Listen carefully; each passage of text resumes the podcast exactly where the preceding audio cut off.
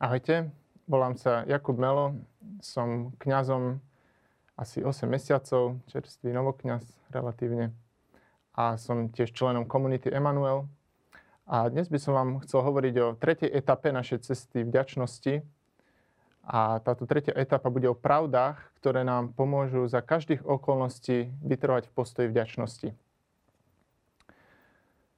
predchádzajúcej etape nám Klára hovorila o tom, ako môžeme prežívať také menšie ťažkosti nášho života s takým nadhľadom, keď na mnohé z tých vecí, ktoré nás trápia v živote, môžeme si povedať, že e, nevadí, alebo to je zaujímavé, alebo dokonca to je vtipné.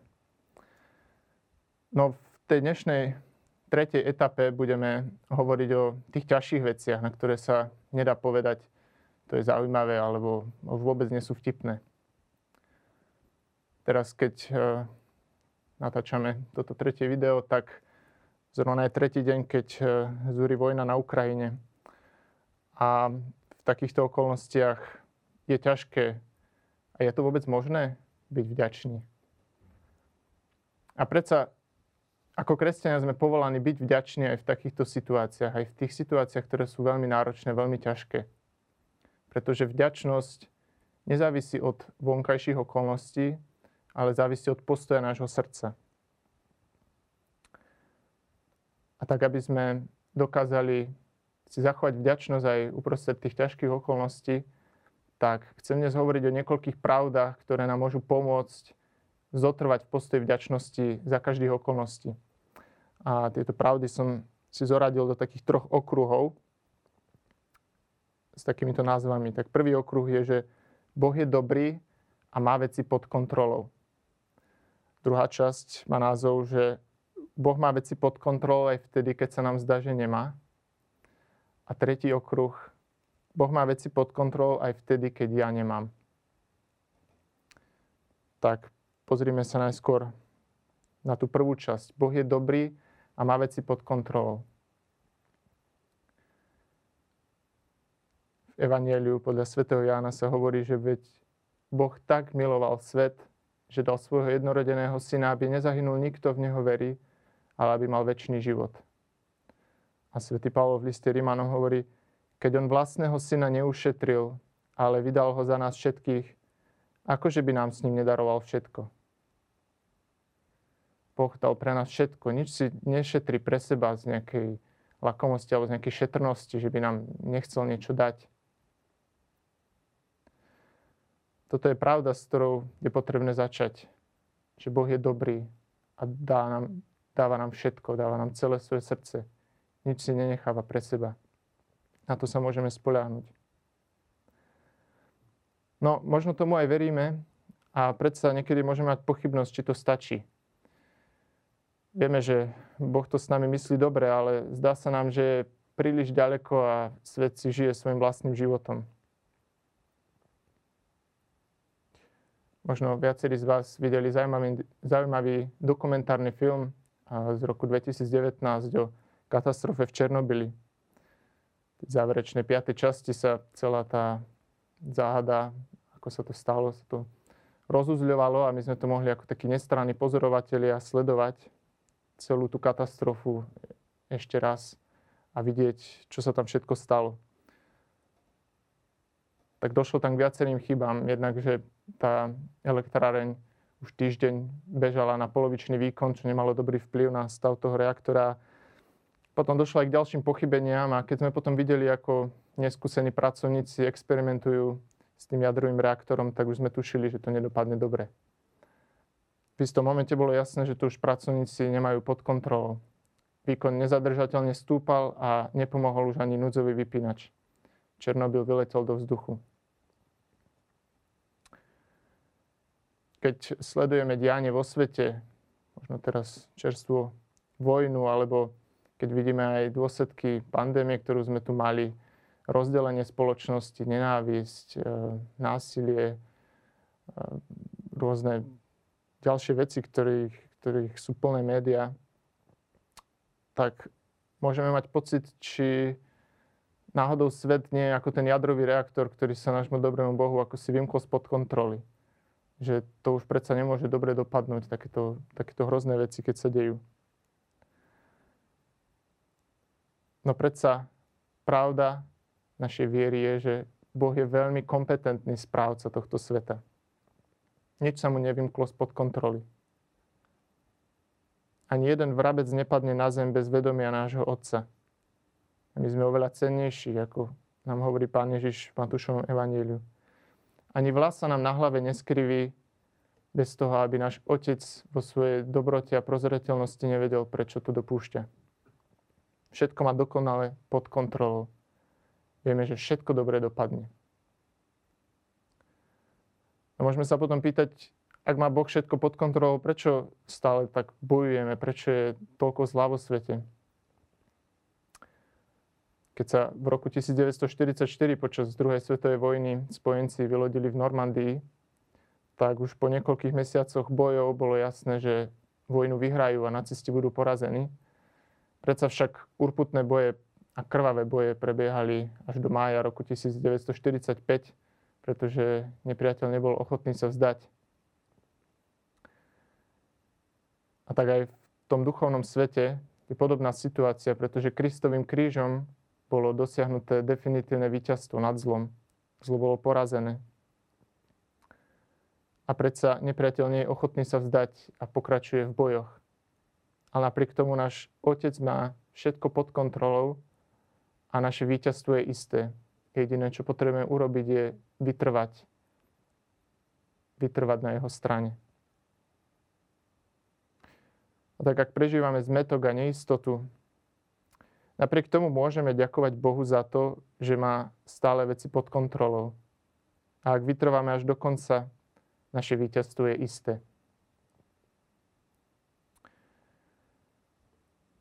Pozrieme sa na druhú časť. Boh má všetko pod kontrolou aj vtedy, keď sa nám zdá, že nemá.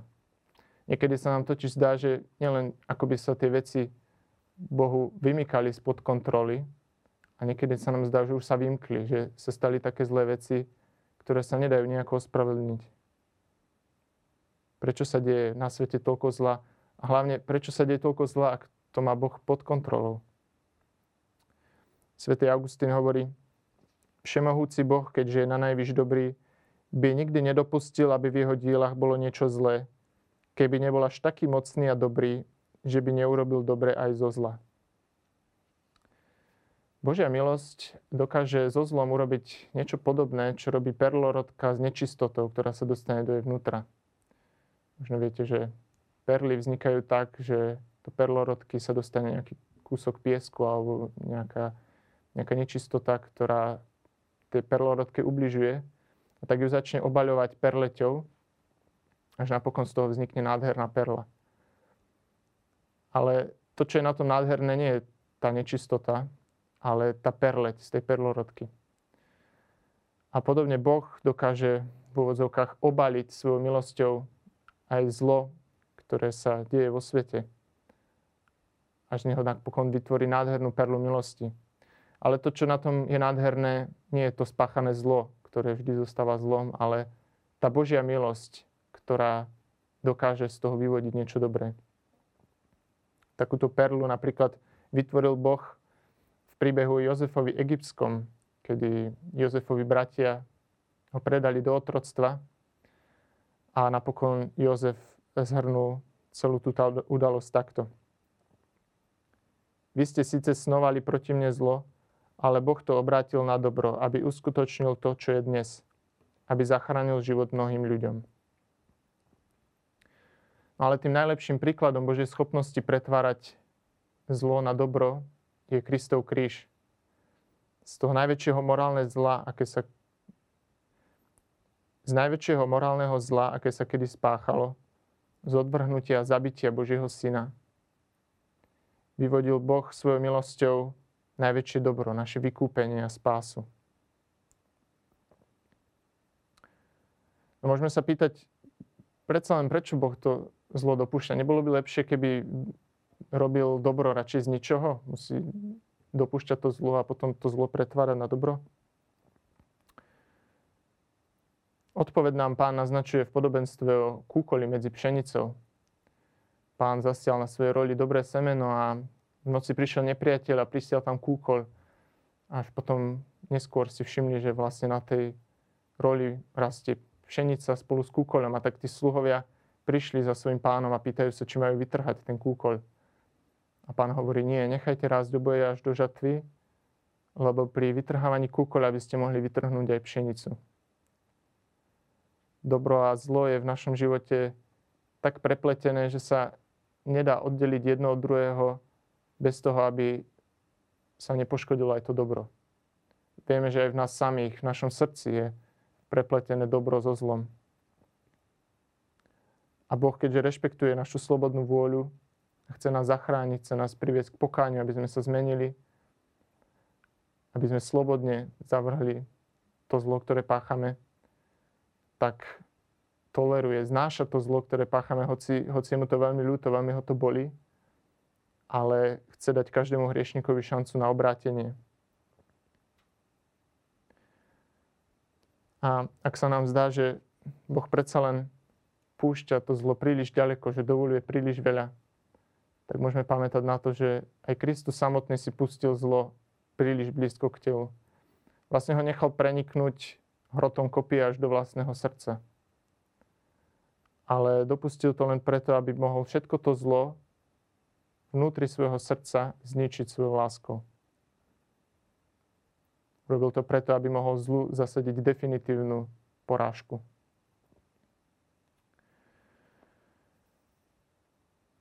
A tak môžeme pamätať na to, že Boh síce niekedy dopustí prehru v nejakej bitke, ale svoju vojnu nikdy neprehrá. A tak sa nám a tak, ak sa nám udialo v živote niečo veľmi zlé, nemusíme ďakovať za to zlé, ale predsa len môžeme ďakovať Bohu za to, že jeho dobrota je silnejšia. Že jemu sa veci nevymkli spod kontroly. Hoci nám sa zdá, že áno. Pamätajme, že aj ak sme prehrali bitku, vojnu vyhráme s našim Bohom. On veľmi dobre vie, čo robí. A napokon, Boh má veci pod kontrolou aj vtedy, keď ja nemám možno vieme pripustiť, že Boh dokáže zmeniť zlo na dobro, ak sa jedná o niekoho iného, ale ak sa toho zla dopustíme my sami, ak veľmi vážne zlyháme my sami, vtedy máme problém si odpustiť máme problém veriť, že Boh môže aj toto obrátiť na dobre. Niekto možno dokonca povie, to už ani Boh nemôže odpustiť. Ale Boh môže odpustiť všetko. Stačí, ak máme dostatok pokory, aby sme mu verili, že On to dokáže zmeniť. On nám môže dať novú šancu. Boh napráva nielen nejaké drobné estetické chybičky, ale dokáže napraviť a premeniť aj veľké zlíhania a pády.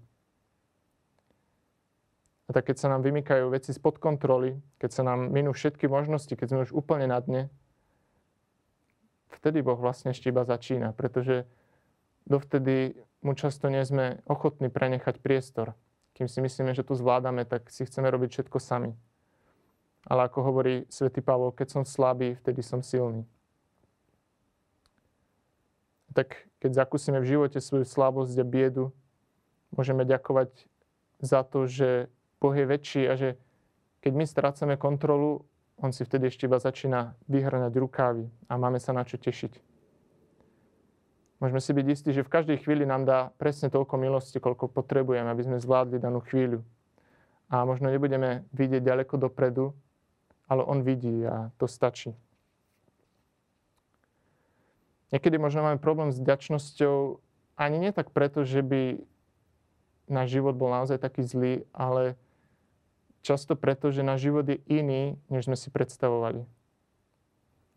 Ja som si kedysi myslel, že vďačnosť znamená, že ja niečo chcem, dostanem to a som za to vďačný. Ale tak to nie je. Keby sme boli vďační iba za tie veci, ktoré sme si sami vymysleli, že chceme, tak by sme boli veľmi málo vďační v našom živote, pretože väčšinou sa nám veci nejako prihodia a málo z toho môžeme ovplyvniť, čo sa nám deje. Ale vďačnosť v skutočnosti znamená vedieť prijať a mať radosť zo všetkých dobrých vecí, aj z tých, ktoré sme si sami nevybrali. Predstavme si deti, ktoré rodičia zobrali na dovolenku pri mori, hoci oni chceli zostať doma a hrať sa na počítači. A môžu byť také ofúčané, že my sme chceli byť doma, my sme tu nechceli byť. A majú také dve možnosti. Buď zostanú také ofúčané celú dovolenku a pokazia ju aj sebe, aj všetkým ostatným. Aj tak nedosiahnu to, čo chceli. Alebo sa môžu pokoriť, povedať si, dobre, nechcel som tu byť, nechceli sme tu byť, ale tak príjmem to a skúsim si to užiť čo najlepšie. A potom môže byť tá dovolenka super hoci si to tak neskôr nenaplánovali. Podobne ani my sme si svoj život nevybrali. A možno sú medzi nami aj takí, ktorí ani si nesú istí, či ho vôbec chcú žiť, takýto život. Ale ak urobíme vedomé rozhodnutie, ak sa pokoríme a príjmeme svoj život taký, aký nám ho Boh dáva, tak si ho môžeme parádne užiť. A preto prvé praktické cvičenie, ktoré by som vám chcel ponúknuť k záveru tejto tretej etapy, je vedome sa rozhodnúť ustúpiť od svojich predstav a prijať Boží plán pre náš život. Dôvere, že On vie najlepšie, čo je pre nás dobré. Môžeme to urobiť napríklad takto. Milý Bože, ja som si svoj život takto nepredstavoval. Možno niekto bude chcieť dodať, Vlastne som si ho vôbec nepredstavoval a nie som si istý, či by som chcel existovať, keby som mal na výber. Ale ty si očividne usúdil, že to stojí za to.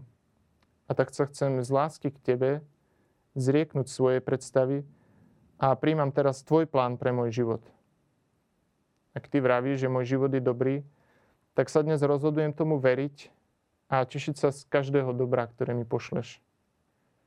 Pomôž mi vidieť môj život tak, ako ho vidíš ty.